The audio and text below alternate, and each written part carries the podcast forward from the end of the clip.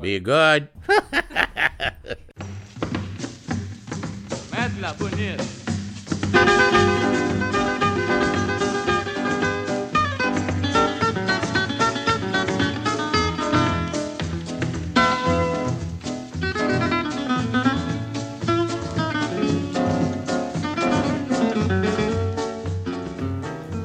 Hello, friends, and hello, strangers. Thanks for tuning in to the Monkey Tooth Podcast. This is your pal, Andrew, and with my wife, Tiffany, and our little dog, Pele. We're doing this podcast every week on our way from California to Alaska down to Argentina. We're currently in the lower 48 states and having a dadgum blast.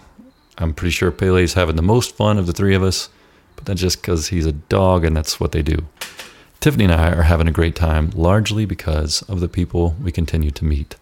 We've been just swimming in a sea of kindness and generosity as we've moved through uh, uh, the US and Canada. And uh, the people that you're about to hear from in this episode were particularly kind to us Steve and Michelle Osman. Now, Steve is Michelle's father. They are super, super kind, super cool people. They're both artists. They do very different styles of work, but both of them are amazing.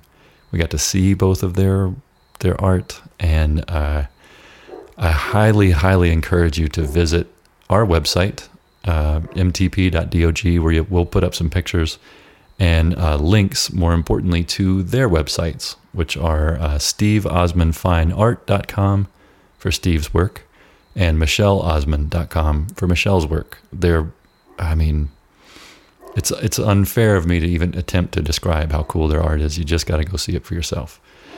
Uh, Steve also wrote a book called Stumbling into Paradise, which is available on Amazon, and it recounts sort of the hilarious and um, I don't know uh, romantic notion stripping account of his and his family's journey to Costa Rica, where they started a business an adventure business down in Manuel Antonio, Costa Rica. Uh, it's a great read. I'm really enjoying it. I just started it this week, and uh, it's one of those you just want to get back to and finish. Um, anyhow, we talked about art, we talked about family, and we talked about one of Steve's passions. It's called Art for the Environment, where he'll be selling his art and giving away the proceeds to various environmental nonprofits, which I think is a super cool idea. And if you're an artist who has work out there that you just can't seem to do anything with. It's sitting around in your basement. You got to get in touch with Steve. He's got some pretty hip ideas. Okay. Um, you're also going to hear from Michelle's little boy who was there in the room. He's or around the house. Um, I think he's maybe eight months old, eight or 15 months old. I can't remember. I think we say so in the podcast. Anyway, he's a young man and he's got a lot to say, but uh, it's pretty cute. He was a real sweetheart. Um, and uh, Steve's wife and uh, Michelle's mother Mary Lou was also there, but she understandably declined to be on the podcast because she doesn't want to just talk about herself. And I get it. Totally get it. She was also wonderful. Just know that she was fantastic and did a great job babysitting. All right, I'm going to stop with all that. I want to thank our patrons. I want to thank the people who write reviews for us on iTunes and Stitcher and encourage you, if you'd like to, to go check those things out. Patreon.com where you can support us for as little as 25 cents a week uh, or a dollar a month, however you want to look at it, 12 bucks a year. It's pretty cheap and it helps us get down the road. You can also read our journal, mtp.dog forward slash journal, where we write about all the stuff we've been up to. And uh, Instagram and Facebook at Monkey Tooth Podcast, you can see pictures. We put those up, uh, I don't know, fairly regularly. That's Tiff's job, and she does a good job of it. That's all I want to say. I want to get right into this episode. I hope you enjoy it. We certainly had a great time doing it. Have fun, do interesting things. TTFN. I'm Steve Osman. Michelle Osman. Thank you so much for having us in your house. We are in Bozeman, Montana, which is uh, not where either of you grew up.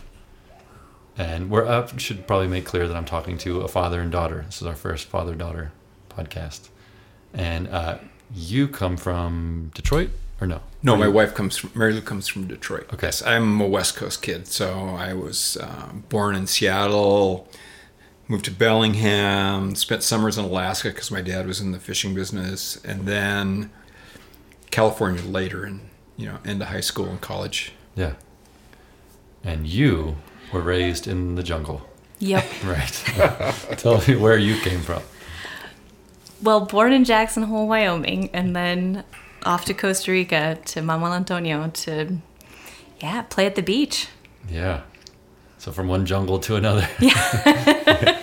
Well, she was eight and her sister was six when we moved to Costa Rica. Yeah. And we spent time in Jackson, obviously, where they were born, and then Seattle as well. But we were Okay. antsy. I was antsy. I wanted to go have an adventure. Yeah. Yeah. And, having two kids, two girls, did not slow you down. We just drug them right along. We called it abuse tours. What did you guys call it then? And what, more importantly, do you call it now?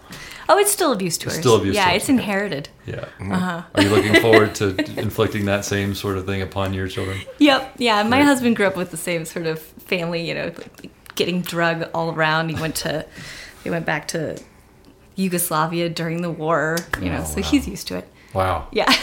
Yeah, that's that's abuse tour Mm-hmm. possibly earned.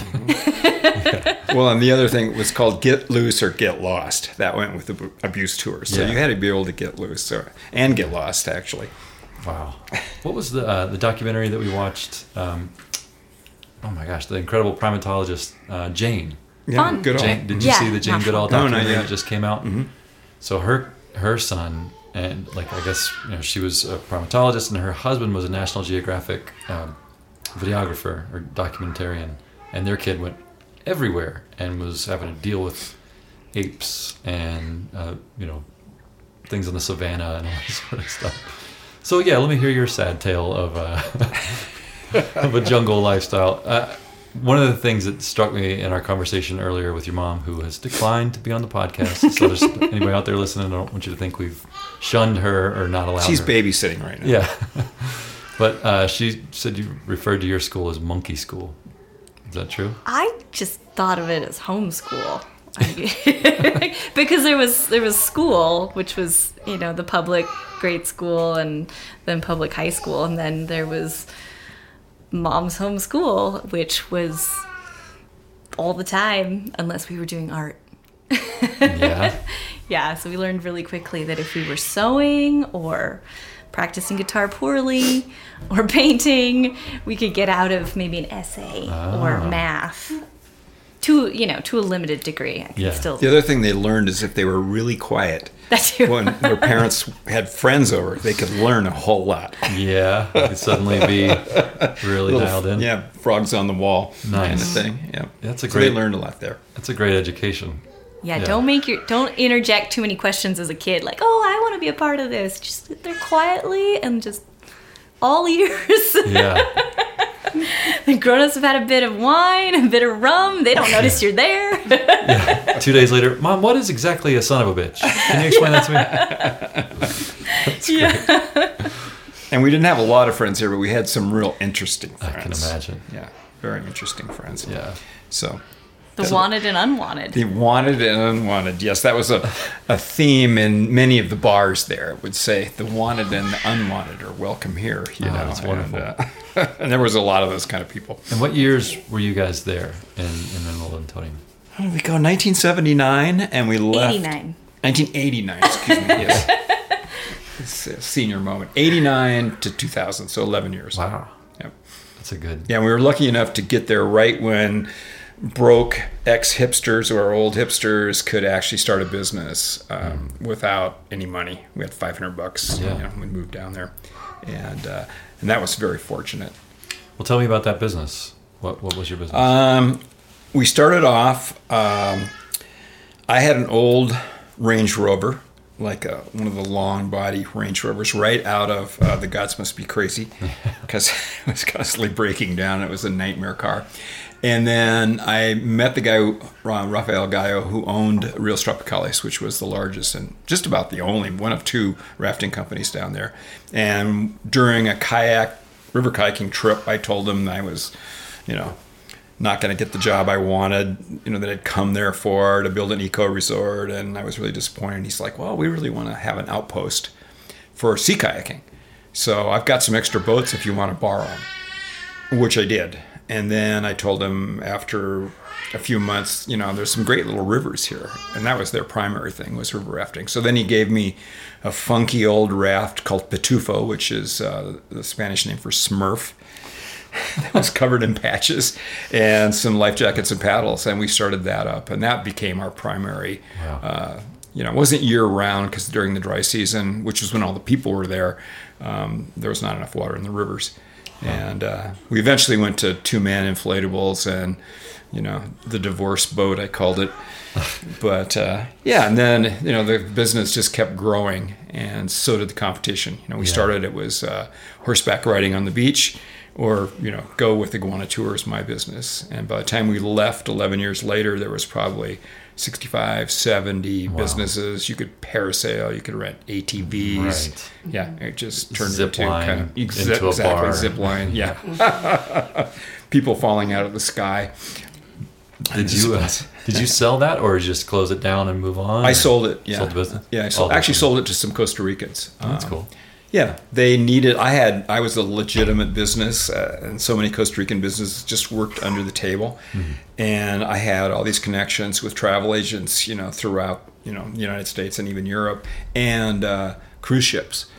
And so the people that bought my business really needed that cruise ship business. Yeah. But the cruise ship, I mean, the those people, you know, whether it was cruise ships or big um, agencies, they wanted a licensed, insured. Mm-hmm. Yes. You know, they wanted the guides all to have first aid, so they kind of got all that when they bought my business. Well, that's great. Yeah. Now, were you old enough at any point ever to have worked there? I worked my um, last year there because I high school went to 11th grade and so I graduated and then we had a full year before we moved back to the states and so I worked um, hey Hayden I worked for Iguana Tours Uh-huh. that was my first job and I was a park guide Oh, cool. and so I, I would, you know, take people off and wander around and tell them about the wildlife and the botany, and they only wanted to hear about my life. Yeah, I'm sure. Like, what are you doing? Here? yeah, so I would end up talking politics and giving them a history of, yeah, like the culture and what it was like to grow up there, and Yeah. I enjoyed it. But I was I was 18 and I made enough money to buy a surfboard and quit. Much to your father's chagrin. Yeah. I'd broken my surfboard right before I started working. I made three hundred dollars, which was all I needed, and yeah, That'll be all, thanks. Surfing's free from here on out. yeah, exactly. That's great. So, uh, you, you've not had an interest in being a river guide or touring? I since? haven't. My Yeah. sister's a, was a river guide, and uh, I prefer to give rides to guides because Mm. they're usually broke and often have DUIs, and I've, I've given them lots of rides. I had to prove that I could make it alone now, but that's not me. I wanted to show how independent I'd grown now, but that's not me. I could try to be big in the eyes of the world. What matters to me is what I could be to just one girl.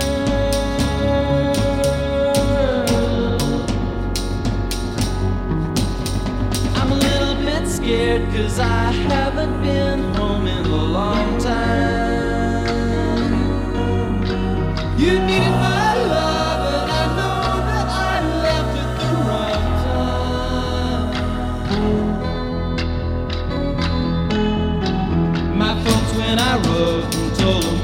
was up to said that's not me. I went through all kinds of changes, took a look at myself and said that's Well, in spite of the fact that you've both split from river guiding and rafting, um, you share a very common passion and work in painting. Uh, we've had the privilege of seeing both of your paintings, and we will put up links to anything you want to link because I'm fascinated and enamored with both of your art. Uh, and they're very different. I mean, it's not that that it's you're doing the same things by any means, but you're both painting. You're both creating like these little worlds and textures on canvas and on different uh, medium. It's just it's incredible. Where So you've been doing this, Steve, for for quite some time, painting. Since I was a little kid, I loved to draw. You know, I went through the draw horses, you know, draw battleships, draw. You know, basically always uh, loved it. But I didn't study art in college because I was too practical then. It was before I became a hippie. and so I got a degree in environmental biology. Oh, wow. And, but I always continued to. Uh, and that was before you became a hippie. Boy, That was well, no, you really know, I, changed. I I went to the University of California at Santa Barbara, and right when I Ah, gotcha. moved back, moved into Santa Barbara, and I'd done my first year in Colorado. Um, that was when the hippie revolution was taking off, and I was like, "You can have this much fun." Nobody told me. so yeah, I kind of. Uh, I mean, I got my degree, but um, I realized that I wanted a lifestyle more than I wanted a profession, which is kind of what I've pursued up till now. yeah. Yeah. And and it sounds like you've kind of helped people achieve a lifestyle in a lot of ways. I Yeah, I was lucky to be in the right place at the right time. You know, whether it was uh, in Jackson Hole, um, you know, where I went there to ski to figure out whether I was going to go back and get a graduate degree, and I met my wife, and we just had a wonderful time. And uh, you know, we worked basic tourist jobs. You know, Yeah. I was a river guide in the summer, and uh, we waited tables or bartended or did whatever it took. Yeah. And uh, you know, there was some stress there and trauma. You know, you start getting into your late 30s, and you're like, what am I doing with my life? Uh, I got two kids, and uh, yeah, so those were things that we had to deal with. Yeah. But uh, yeah, we were fortunate. Costa Rica was the same way. We moved there right as tourism was taking off, so we could do it on a shoestring. Got out of there like Jackson right as it was getting discovered by people with money, and and tourists were coming, were just flocking in, and we're thinking, oh man, this isn't our town anymore. And now we're in Bozeman, and I apologize to everyone that lives here because It's happening all over again. it's happening here. I was about to say, everywhere you've lived, Jackson, Manuel Antonio here, They're coming. The hordes are they're, they're going to be like shitty towns in the Midwest. They're going to pay you to move there to like make it cool. right, exactly. Please make go. Des Moines great again mm-hmm. by moving here. Yeah. Yeah. Well, my church is the church of the zeros, and the only philosophy is give nothing, get nothing. So I'd always wish that I had actually not been a not-for-profit church. If I had actually, you know, Pursued work, the- yeah, pursued marrying people and the ministry, I probably could have made a lot of money. Yeah, yeah. There's a lot of money in believing stuff. Yeah, exactly. So, how about you? It sounds like you kind of gravitated towards art uh, at first as an escape from school. No, I, it was just always there. Yeah. Um, because my dad made art, we got access to all of his supplies, which were, you know, Yeah. far greater than just um, crayons. And as long as we were good with them and put them back, Yeah. we could do whatever we wanted with them. And, um, you know, between both parents, they just made it very, very accessible and very much a part of But re- it really was Mary Lou more than me that actually got them into like drawing, drawing on the right side of the brain. You know that she taught them a lot more than I did. I I said, "Here's all this stuff." One of the things I think that was most important that I did with the girls, like Sunday, would just be um, I would make pancakes and uh, put on loud music or maybe even Beethoven or something, and then we would get a shared canvas and Yeah. we would just all go at it. Wow. And the only rule was that you had to ask somebody if you're going to like cross over, Yeah. you know, go on top of what they had done, and it was with acrylic, so it was it was fast and Yeah. dried fast, and uh, and actually some of those pieces we ended up hanging in our house. Do you still have any of those? You know, they're, they're still down there. Um, when I sold my house, I sold a lot of the art with it, but I kept all that stuff. That's great. Yeah, because it's it was just Uh, so cool. yeah. And some of them look like these, you know, psychedelic underwater scenes, or they. would- I mean, they were really some flipped out things. or Kandinsky. Like they look like modern art with all these strange floating Uh-huh. objects. And With four different styles. Yeah. Yeah. So, and I think you know that loosened everybody up, put the music on, and yeah, and that was really fun. Sometimes we would go up on the river. Remember, we'd like spread it, get a canvas wet, spread it on a rock, bring out all the acrylic paints, and just go at it. That sounds like a new business. I- With all these great what businesses. town I'm can you ruin with that business? I, I would like to go do that right now. Mm-hmm. Just sit out on a beach. It does not. It sounds like art therapy, doesn't it? Like all these Kinda. people are selling, you know, yoga and stand-up paddleboards. Well, right after that, you know, you can go and paint. If you're on still it. triggered, come on down to the Yeah. beach and paint on a, On a a rock. We'll take the, the canvas right off of it. Art's supposed to be the new midlife crisis. Like instead of getting Oh, your I thought it was podcasts. thank Sorry. God. No, no, thank God. Uh, well, like all the adult coloring books. I heard that's going out of fashion, but I mean, yeah, people get you know zenned into filling in, Yeah. you know, paint by numbers or I, I still, if I go to a um, a restaurant that has crayons available, I'd love to get the crayons and just draw stupid things on the back of the kids menu. Mm-hmm. I, I don't know. I, I, I should request that more often. I kind of wait till there's an actual child around. and like, can we get two packs of crayons? And then I pretend like I'm bring playing. your own. Yeah, no, I could not. But that's a whole different story. But yeah, we, I gotta quit pretending that I'm just drawing with another kid and just ask for the crayon. and Yeah. yeah. So, Right. so you're you're painting with your dad's stuff, kind of getting some tutelage from your mom, who just I can say two things. Your pancakes are delicious. we had them this morning. Thank you. And your mother definitely um, has the countenance of a good teacher. You know, th- there's some people you meet you just know can instruct and explain things in a way that you're gonna get. Uh, and what was interesting, she complimented you on that, having that same quality, which I thought was really sweet.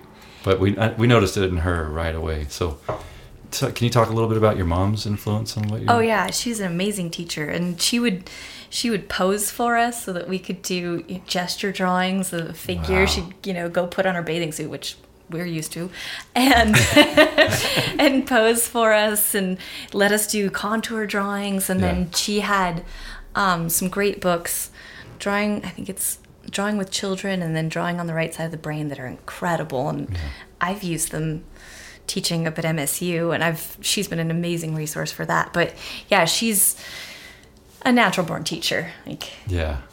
being tell. able to do something is totally different from explaining it, Mm-hmm. and and also nurturing a willingness to. I never felt, especially now that I teach, like I never experienced the self doubt people get in doing art. Oh. And it was i think a lot to do with like the environment that she created. It was Yeah. really comfortable. It was super nurturing and the expectation was to you know at, do your best do whatever you want and follow every little kind of journey that you start to take or are mm-hmm. curious about. And that's something I'm trying to still hold on to because in this day and age you start to get a little bit, you know, cynical or you question yourself and then you go to school for art and the world comes crashing in and so to, to come back and find that like Yeah. little self journey that you were on as, you know, a kid where you're just following that pencil. Yeah. Well, it, it's it's cool that you've got one parent explicitly telling you to follow your intuitions, and one parent you can see has clearly just followed intuition. Uh, that's that's pretty cool that you got that influence. And uh, one thing that the two of you this morning were explaining uh, about uh, about you um, was that the way that you teach, it's almost like you're helping someone else discover their own idea it's not like you're telling them here's how you should accomplish x but rather you're it's like you're you're brushing away something and underneath that the relief of that is that person's original idea which is a really interesting way to to teach Right. To say, have you thought about, and then let them Yeah. fill in the blank, mm-hmm. yeah as opposed to going, yeah, more green. Yeah, I think it, all in would work here. Plus, you know, we have this. You go and you look at Art Magazine, Art Forum, all these different things, and you pick them up. And if you come out of, you know, kind of our background and Michelle's background, and you look at what's making big bucks in the art world, and you go, really? that's it You know, it's it's like politics. I mean, it's just unbelievable what people are, you know, paying a lot of money for hmm. and or giving power to. And, you know, so that can make you really cynical. So what you have to do is just kind of go, okay, I don't believe in that. I'm not going to play that game. I'm going to just do what I think is quality Yeah. work, you know, with my own creativity. And uh, because it's that can make you really, really cynical. It can, I can imagine. But if you look back through history, all the greatest things that have ever come out, like great music, great art, great architecture, there was a muse, and that muse is a, a product of tension, something fighting mm-hmm. against you or something preventing you from from achieving it. And with a enormous market for sort of fatuous, crappy, paper thin art uh, against you, you've got a, a sort of a palette to to make great stuff. Yeah. Uh, you're even more encouraged to do something beautiful and cool, which you both are doing things beautiful and cool. So I want to talk about your specific styles. Now I don't know how ambitious it is to try to talk about what you're doing instead of showing people, but um, you do, uh, Steve, a pointillist style uh, very Mm-hmm. just, often. Just recently, Recently. I've kind of switched to, um, yeah, put applying a lot more paint very loosely, um, and but I'm still painting realism in Yeah. that you know I start I started doing lichens because they're beautiful abstracts, great colors, and now I've morphed into sandhill cranes, but I'm still you know using that technique. Can, uh, so can you explain to people what, what pointillism is and, and what we can hit pause. Michelle can help me here. She's got an art history background. when when did, Dots. Huh? It's dots. It's dots. Yeah, And essentially. It started the the most famous one would be um, Seurat's um, La Grande Jatte, with which is all dots, you know, of people picnicking on the Yes. like riverside, and the idea being that it's it yeah it comes out of impressionism, but it's it's a little more stylized. Each brushstroke is kind of more um, rounded and dot-like. Yeah, In fact, right. I, don't, I was telling you, I, I don't really use a paintbrush much except to Mm-hmm. go in, unless I want to do something very detailed, contrasted against all the dots. But, you know, I'll use my finger or Q-tip Right, or right. whatever.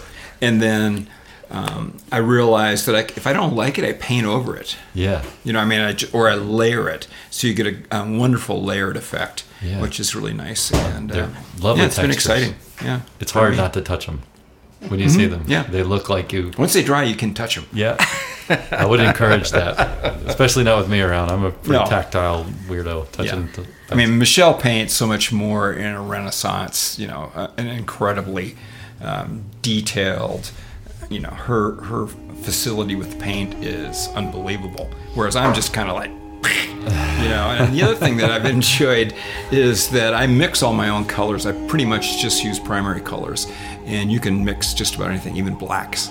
So that's that's really um, an interesting thing, and it gives you a unified palette because you're you're building off of you know just the primaries. Yes. And uh, and that's helped a lot, you know, with my painting.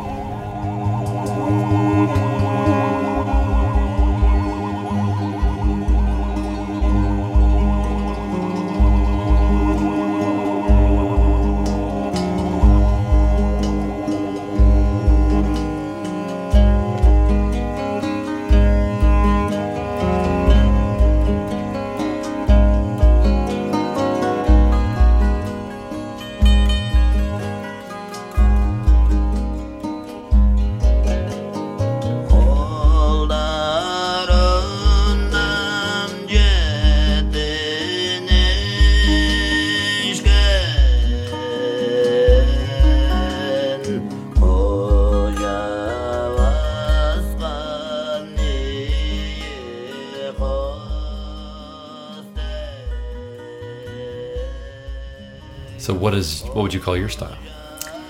I guess I would call it hyper realistic.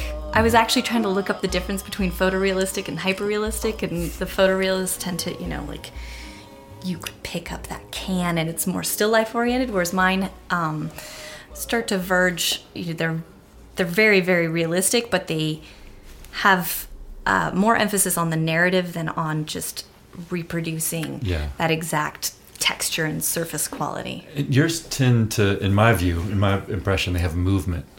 You know, it, it's mm-hmm. it's realism hyper in that you can see the the eventuality of what's happening in that in that moment. You know, it doesn't look like just a mm-hmm. still life; it's a growing thing. I mean, you've, what what we've seen mostly are your cloudscapes, and these just beautiful and ominous things that we've all appreciated from afar, but are glad are not upon us. You know? Mm-hmm. And that, that there is a growing sense of some shit is about to happen in your in your. Well, you feel like with Michelle's paintings, if you blink, that cloud's going to come Get towards you and keep changing. And her waterscapes are the same way. You know, she captures water beautifully, and you know, if you blink, you're going to see that that fluctuation of light. Yes. You know, come at you in a wave or whatever, or Yeah. underwater even. Yeah, so that's a pretty unique thing, I think. what where did that come from where what i mean to do that seems like you've got to have one a, just a shitload of confidence in in what you're doing you know I, have never experienced an abundance of confidence She's a confident painter. She knows what she can do. yeah so what i mean how, how do you even begin to make a painting like that does it start with a sketch are you looking at a photograph or what how do you get there I usually look at photographs. I, I take a ton of photographs and and that's part of where the movement comes in because as you're photographing, the storm's changing. Yeah. And then I get to kind of come back in and do you know David Hockney's collages? i don't He'd take tons of photographs and collage them together and let them be sort of broken up and almost cubist. And so I'll have like hundreds of photos of a given storm and then I usually print all of them. I just go to Costco and print them and then I'll lay them out on the floor and just tape them together and I end up with these like time sequences Yeah. as they happen and then I start to piece those together. Usually um, you know, there's a strong reference happening with one particular cloud or formation, but then I'm also tweaking little things and finding a formation that I prefer in this one and sort of sneaking it in and adding Yeah. it here, enhancing and taking away. And I, I really want that sense of movement. yeah well you nailed it for sure Uh, tell me you're saving those things Oh yeah. Yeah, okay. Yeah, I've got Cool, all cool. of them. They're Tell hilarious. them about your uh, MFA long mural that you did because I think it's one of the greatest things that you ever did. I mean, it was a very ambitious project. Yeah. it's Start with the acronym, acronym MFA, Master of Fine Arts. Yeah. Okay. I'm not very smart, so I just uh, I need acronyms laid out.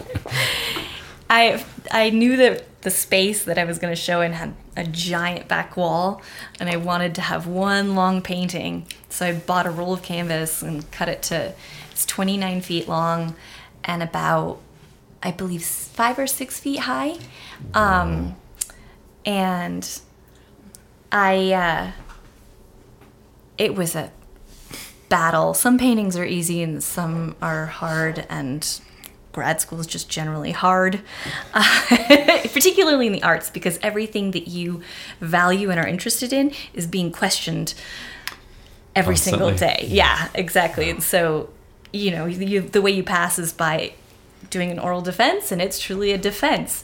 And so I, I wanted this sort of grand statement, and I was trying to actually morph being under a wave and have that turn into a cloud. Um, because when you dive underwater, our eyes can't see it, but great photographs will, you know, take a picture of it and it looks the way the storm clouds do. So they have really similar qualities. So I was trying to Dive under a wave, you're speaking. yeah, under under a wave. and so I was wave. trying to combine those two qualities, and then um, to kind of talk about the, the sequence of time. I ended up talking a lot about time in in my defense. Um, I took the painting and segmented it. And so it's one whole painting, but then I've, I've painted these divides into it so it looks like the photographs as they're taped together. Oh, because each yeah. photograph will, like, the light will change ever so slightly. So you can see that faint divide in it. And then um, on my smaller works, I'd been screen printing. This was way too big to screen print. And so I took, uh, my husband's a contractor, um, the line, chalk lines. Yeah. and we just snapped chalk lines across the whole thing and then sprayed it with fixative. Oh wow. and then i came back over that and i wiped out because i like the idea of the porousness of, of the cloud and of the water. And so i'd wipe out little areas of it. So there are certain areas where the chalk's throwing, showing through strongly and others where it's not it was a lot of fun Yeah. How long did the piece take you? it's hard to say because I was working on the whole show simultaneously. Um, and I worked on that one. It had a lot of false starts. I ended up cutting two feet off the whole bottom of it, or three feet even. for a while, I was trying to tape blueprints onto it, and then I peeled all of those off. So you like, it was a journey unto itself. Yeah. Sounds like it. But the finished product was amazing. Yeah. Where is it now? it's a- it's in the spare bedroom, rolled up. Rolled up. Yeah. Waiting for a home. 29 feet of canvas. Yeah, if you're out there, if you happen to have a 30 foot wall, or maybe two 15 foot walls that can just bend ever so perfectly, uh, man, that's that sounds like an incredible piece. I mean, just like a It'll find a home. Yeah. When That- she's dead and famous. yeah. do you uh, do you have photographs of it? I do, Yeah. yeah. And those are the things that you get room to try out, and you know, you just get to have every harebrained idea, and then you've got the space to actually try it out and see what happens. And um, we suspended it off of French cleats, so it, it hung loose because stretching it would have been impossible. So it just hung like this kind of open sheet, and you could peer behind it, and, and it actually had movement itself, which added to it. That's cool. That was fun. Wow. And it just sounds like arguing a thesis almost of, uh, I mean, I don't even know what to call it, like an art thesis. Did, did you feel, what was your oral argument for the thing? Did you, did you have to say anything to these people or, and, and defend it? Yep. Were they trying to chop it down from No. the roots or what? Um, because at that point I'd been working with them for three years, and so we'd had a long conversation, and I'd written an entire paper, and so they're. At, if you haven't buttoned up your holes, they will be exposed during your defense. But if you've if you've tightened it up and if you've had a really good conversation going, then you know you're you're in better Better shape better shape for it. Yeah, and like you know kind of what the conversation's going to be about. Yeah. I've seen some pretty ugly defenses though. I can only imagine. So the two of you are in the same town, uh, which is amazing. You're here to ruin uh, Bozeman together, uh, and your sister lives here as well. She correct? does. Yeah. And she does art as well. She's an artist. really, what is her medium? What does she do? She does these great black and white um, pen and ink drawings. They're very inspired by New Yorker cartoons. They're Yeah. really humorous and quirky and snide. Very subtle, but, and there's a lot of irony. And Yeah. snide is good, yes, Mm-hmm. 'cause it's got a little snide side. A Little snide side. I like that. Very talented. Uh, but she has a 15 month old Oh, wow. son as well as Michelle. And Yeah. so, yeah. You guys are busy. And now people. he's he's kind of entered into the art, you know, because he's got a new subject besides you know her garden or whatever Yeah. else, and, and her dogs, Snoop, Snoop Dogg. Snoop So Dogg. yeah, that's fun. I love it. Well, I've not met your sister, but I have now seen her nude. You I, I gotta say, I've never walked into a home where the very first thing I saw was a giant nude on the wall, and then someone immediately saying, "Well, that's my sister." That's a first for me, and it suggests to me like a very uh, mature and and smart way of thinking about the human body. Where does that come from in your family? Just you- you're a hippie, or is that it can't be that easy? Well, that's Michelle's Renaissance revisited. That's Daphne, her sister is right, Daphne. Uh, Danae. Danae. I, I Danae. can't, I'm not sure I'm pronouncing oh, it correctly, well, but there you go. See, you have an art education, and, and Daphne is who I see up there. yeah, no, it's uh, it's a wonderful painting. Juliet's posed for me quite a bit. yeah. Yeah, she's one of the main people, and she rolls her eyes, but then she'll she's like, "All right, okay." fine, I'll do this perfectly, whatever. Yeah, it's just great. I think Mm-hmm. it's so cool. We have a family friend who came in. Her face is, for those of you who can't see it, uh, very much turned away. You can see like just a little bit of her profile, and so it's hard to tell who it is. And a friend walked in and was like, "Is that you?" to my sister, and she's like, "Yes." And he's like, "Oh yeah, I recognize your thighs." She was like, "What?" Maybe not thighs, but legs. Yeah. Right. That's amazing. That's a sentence I don't know that I've ever heard. I, I recognize those thighs anywhere. Maybe he was being coy, but Yeah, who knows? that's great. Wow. Yeah. But so where where does that come from in you guys? Where like that is that a family ethic? I mean, you said your mom would pose for you guys as a kid. Uh, do you just not really worry about it? Don't think about nudity or the human body in that way. I paint animals. so that's not a conflict. Iguanas when I was in Costa Rica, and now they're I'm doing totally sandhill nude. cranes, and yeah. yeah. Um, so it was never an issue. Yeah. My wife wouldn't pose for me. I know that. I be drawing her sometimes sketchy. Stop that. You have a lot of pictures of mom. I do, they're they're but mostly not of her hair. Right. right. she does have great hair. She does. Mm-hmm. Yeah. Yeah. Important air. Yeah. Important here. Yep. All right, so you're both you're both trying to make not trying you're both successfully making art here in Bozeman, and it seems like both of you want your art to leave Bozeman, and to to be exposed to as many people as who can possibly see it. Um, I encourage that. I think it's great. If we had anything other than a uh, and that, that painting that you did is larger than our vehicle. just to give you context. We could just wrap it. yeah. Well, perfect. Sold. Well, the heard it here. bane of most artists is that unless you're extremely successful, you have tons of your own art. Yeah.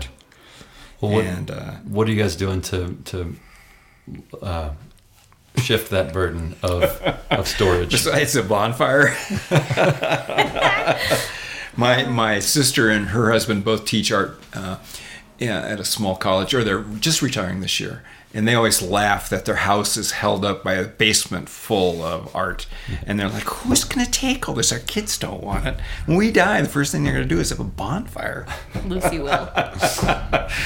you know, and that I mean that is a consideration that everybody has too much art. So my idea and my next show um, with my Sandhill Cranes is I'm giving it away.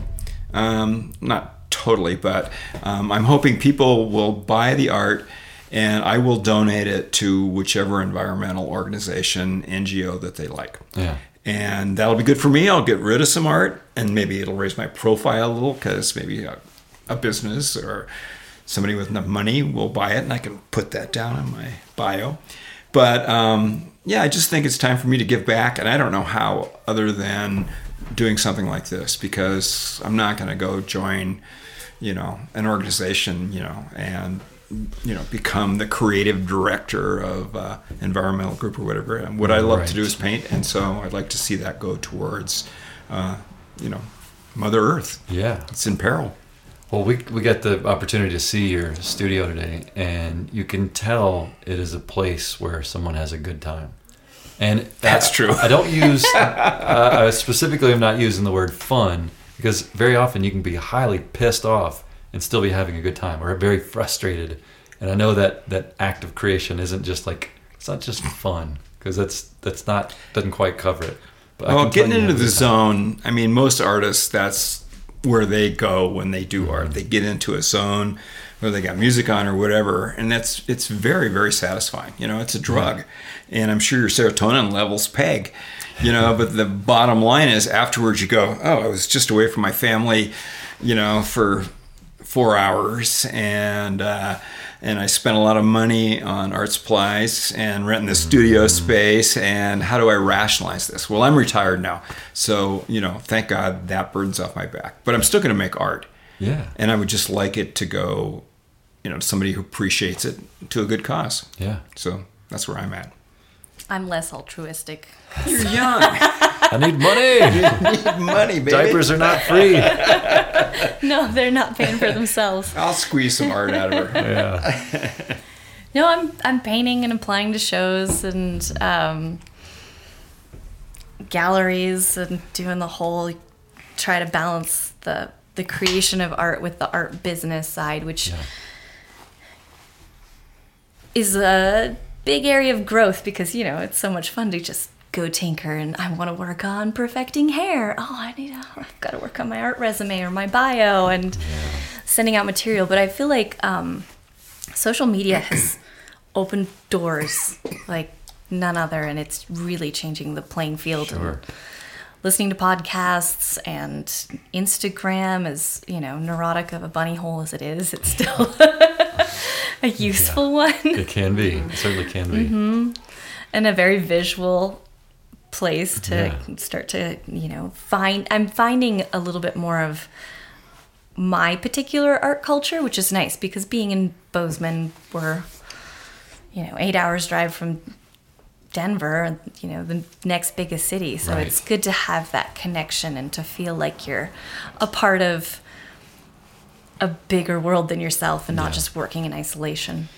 it seems like with your art and kind of what you're doing with your altruistic turn of of art donorship how would you even put that Donorship, Art- yeah I don't know but it's it's a um Take it, please. it's, well but it, it uh, i guess what i'm getting at is it, it seems like with the the incredible um height of skill that your art has reached and the difficulties in finding market for that sort of thing even though it's at peak i would say i would argue that in my Thank in my master's thesis of appreciation of your work it's at a peak. I mean you've really you're it's incredible. And there's a lot of stuff out there and you're having to compete with all these things. It almost seems like combining experience like tailoring or crafting some sort of experience for people that could somehow live with that art maybe take people to these storms you know uh, make some sort of uh, experience out of it and combine the the things that you guys have been a part of you'll most likely end up explaining your life or why you like to paint your sister nude but at least you can have people out there with you on some sort of She's married experience now. That's ending. but do you know what? I- Do you follow where I'm, I'm going with that? Like that that your art, in these days of you know trying to hope that social media will bring in a following that will actually buy stuff from you, or um, getting so desperate that you're willing to give the money that you receive away to someone else. It seems For a like good cause. for a very good cause, but that that there is something else out there, some other creative way to to to sort of pimp your creative wares. Um, is that something you guys have thought about, like collaboration type of thing, or every man for himself at this point? Oh, of us collaborating? I don't know. Maybe down the line, I would, I would, I would uh, defer to Michelle. Yeah, Yes, because you know, I mean, she's an up and coming artist. I'm an old guy who's doing what he loves, and I wouldn't ever want to put the onus on her. Like, let's do a father daughter show because that's so cute. you know, so it, it may happen. Who Yeah. knows? You know, I, I, we appreciate what each other does. Yeah, I can tell. I can tell. There's her art in your home. Mm-hmm. Yeah, but I don't want to ride on her art, and Oh, dude, you you got know, to. she doesn't want to ride on my eccentricities. That's great. That's great. Who knows? Yeah. But it's good because when I'm like feeling, you know, unmotivated or down, you're like, you got to do this, you got to apply for this, and you know, you feed off of each other's energy. And it's like, if one of you's in a funk, the other one's like, hey, Yeah. like you stopped using, you were gonna stop painting because it was giving you such bad headaches, and Yeah, I was, um, and Michelle said, you know, Dad, there's all these organic, um, you know, paints and and mediums and things like that, and so, and I was going to switch back to acrylics, which I really don't like that much because they dry way too fast, and I don't know, they just they're, acrylics are great if you enjoy them, but um, you know, Michelle turned me on to, you know, walnut oils and all these different things and brush cleaners that are all basically organic. Low so. VOC type of thing. Yeah, because otherwise you're painting with a mask on, and you know it's just not the way. It doesn't have that kind of freedom. Sure. Of um, just you know, and plus I'm into the dip, dab, and dribble thing. You know, with uh, you know, I'll put on latex gloves, but then you know I'll, I'll be out there, you know, using my fingers. I you know practically finger paint. Uh, to a certain degree, some I'll have to do a time lapse yeah. you let people see my process. That's what I'm talking about. Creating an experience for people that somehow intermingles with your art. Mm-hmm. You know, uh, that that when I was asking, do you maintain and retain these collages? Uh, my sister told me about going to see. Um, uh, what was the guy who made Edward Scissorhands? What was the the Oh. director? yeah, Tim Burton. Tim Burton. She went to see an exhibit of his art in Paris, and it was you know he's known for making movies, Yeah. but he's a very prolific artist and draws and makes these sketches, and even that was cool for people because you get to dial into his process and see how he Yeah. builds these worlds. So I, I I feel like what you make is amazing, but even kind of um, enhancing it with the, the bits of the process because it's it's hard for someone like myself who I, I can draw flies. So that um, Not stick people. yeah, no, I meant I just think. Oh. but uh, the um, to see to imagine how that process comes together. Michelle does some good time lapse um, photography of Yeah. her work, which is really exciting. And I, I'd like to try to do that too because I think that gives an insight into where you're coming from. Yeah. And how much it takes, you know, to build up to what you, you know, end up with. And I, I don't know about Michelle, but, you know, I'm so involved with the process. And when I finally sign my name and wait for it to dry to, you know, put a varnish on it, I don't own it. I just, it, no doesn't mean as much to me anymore. Yeah. And I don't care if it moves on to somebody Hmm. else, you know, which is one of the reasons why I don't have a problem with giving some stuff away. Yeah. Yeah. Yeah, it's true. I feel like um, when I finish something, I like to live with it for. Oh, I'd love. Ideally, I'd love to live with it for a month, and then it can go. Like the the process of painting it was mine. Yes. And then, and it was an interesting thing because I feel like in my early 20s i had you know up to that point i wanted to keep everything i did and then i i kind of just had this sit down with myself and was like i get to keep them as long as i sell them and you know like i get to keep doing them Yeah. and they're still mine and i get to go through them and and watch the trajectory of of growth and how it's changed and um but le- letting them go and, and sending them out into the world is a real privilege you know hopefully you get to do that Yeah.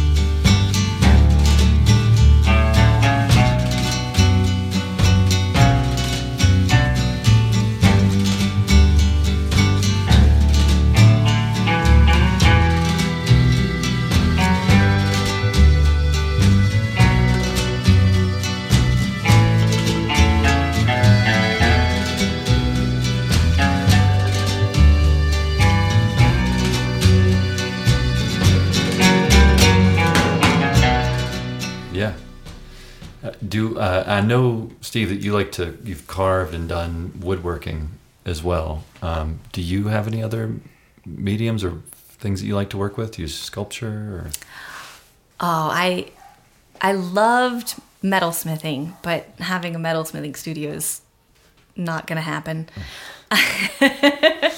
and i found i found ceramics to be incredibly cathartic because I paint so tight that to just play with clay because I wasn't really good at it was wonderful, but I haven't had access to those. Yeah. And I I'd love to try chipping away at marble just cuz the David's the coolest thing ever. yeah, yeah. but I don't know if that will happen anytime soon. Never know. Mm-hmm. Is there anything else that you like to make? Uh, did you make your boat? No, door- I didn't. Did you no, not? Okay. I'm not uh, left-brained enough to do that kind of stuff. I, You have a really cool wooden boat, though. That is a nice. I do have a beautiful old classic style dory. Yeah. Uh-huh. But uh, no, and I've always dreamed I'd love to go to Italy and just uh, you know take a class in sculpture and uh, in marble, but I don't see that happening actually. Why Italy? That's the that's the peak. That's, where the it's peak. done yeah, its best. Yeah. Yeah. Yeah. You're not kidding around. If you're gonna go learn it, you're gonna learn from the best. yeah, or not. But you know, it's so time consuming. I mean, when you actually go to Italy and you look at all the Renaissance art and whatever, whether it's painting or sculpture, you just like, holy cow! They could have just stopped and said, "That's it for art. We've done You it." can't do this good. Then just give it up, dudes." Because this is the pinnacle, right? Yeah. I mean, and and uh, that's why when you look at a lot of modern art and you look at what people are doing, you're like, really? You? I mean, Renaissance painters and artists would just die if they saw what was making millions and millions of dollars. I mean, they would just just fall over dead. Like, why did I work so hard? yeah, yeah. I don't know. I think Michelangelo would be like, eh. yeah. Just give me another glass of wine. So let me ask you about that. Where do you think the future is heading for all this? Is it is it pendulous? Is it coming back to fine art and then goes to crap and then back and forth, or do you feel like it's on a on an arc or a trajectory? What do you what do you see for the future of art? Don't you think technology is changing things so much? Photography Massively. changed things hugely. That was a huge shift. You know, something that didn't exist before. Um, and then now I think technology, um, what you can do digitally, is going to be the future. Yeah. Yeah. But it won't have the value of the handmade because it can be so multiplied. Just the way of you know, even though art photographs are fantastic, they still don't have the value like the resale value, kind of piece for piece, as a painting or a sculpture. You know, because It'll be like classical music. Classical music will always be appreciated and the people that are really good at it. I think that's the would be the parallel. Um, and, and maybe there'll never be another Mozart or Beethoven, or but there'll be people that will keep that tradition alive. Yeah. and it'll always be valued. I, I like your thought about that. The the the one offness of it. The sort of it's one of these and everything else is a copy of that thing is kind of special. Whereas on the internet, you're almost making a copy. Even the original is sort of a copy. It's meant to be reproduced indefinitely. Thank you for tuning into the Monkey Tooth podcast. This copy of many other podcasts, but you know it really is just immediately uh, sort of almost disposable in a way. Whereas you know what you are doing, I mean, although it's very storable, it's not disposable. Even though you talked about twice burning all this wonderful art. I think he just doesn't want to burden us with all of it. No, but my you know my daughters have blessed me with asking me for art. Oh, yeah. You know, and that's always nice to come in their house and go, oh, there, there's, there's my stuff. so you're both hopeful in, in your own way about the future of art. Oh, absolutely. I mean, I teach up at MSU, and the the enthusiasm and the like the just genuine authenticity of, of the kids up there is great. It's I saw somewhere recently that they were like, if you want to put art down and, and say, oh, you know, you should get a degree in something that'll make you money or something more practical, then you should be forbidden from listening to music, watching anything, see like no Netflix, no Yeah. art, not a picture Right. for a month. and see go. what happens. Because it is our food and, and we are lucky enough to get to indulge in it. Yeah. Well, the infusion of art into everything else. I mean, if you think about the the people who have an art background that do all the other things that you enjoy in life that don't necessarily make sculpture or painting, but they uh, have found a way to run a business or they run a restaurant or they do any number of other things that enrich our lives kind of constantly. I mean, th- think of all the art, um, sort of art grads that work at Apple or that work mm-hmm. in any of these these tech companies that provide that creative and special twist that you wouldn't otherwise get. So yeah.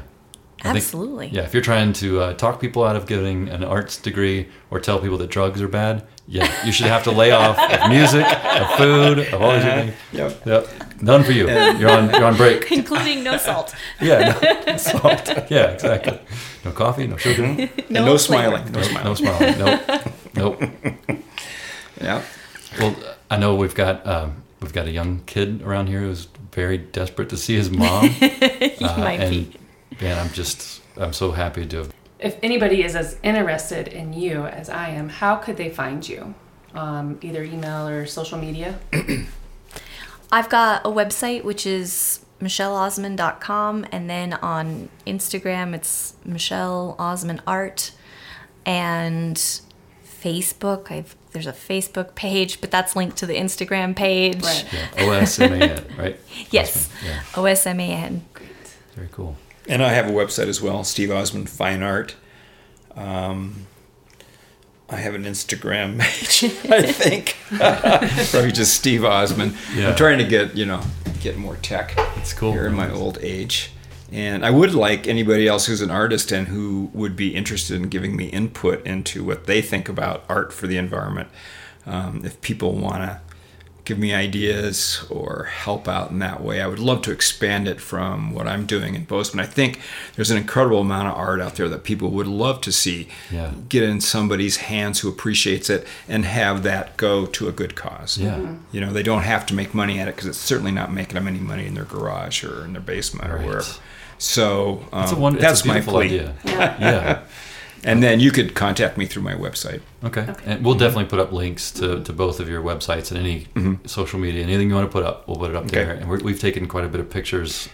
Thank you for letting us do that. of course. that we'll uh, we'll we'll put up on the website with your permission. Um, Yeah. All right. Thank been you so much. Thank you. Thank you. It's been great. And tomorrow, the Yellowstone River.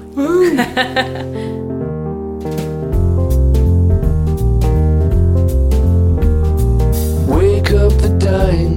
Don't wake up the dead. Change what you're saying. Don't change what you said. Now that it's time that I got out of bed, when I walk myself down Sycamore Street, the sun beats down, no shoes on my feet, and I stumble.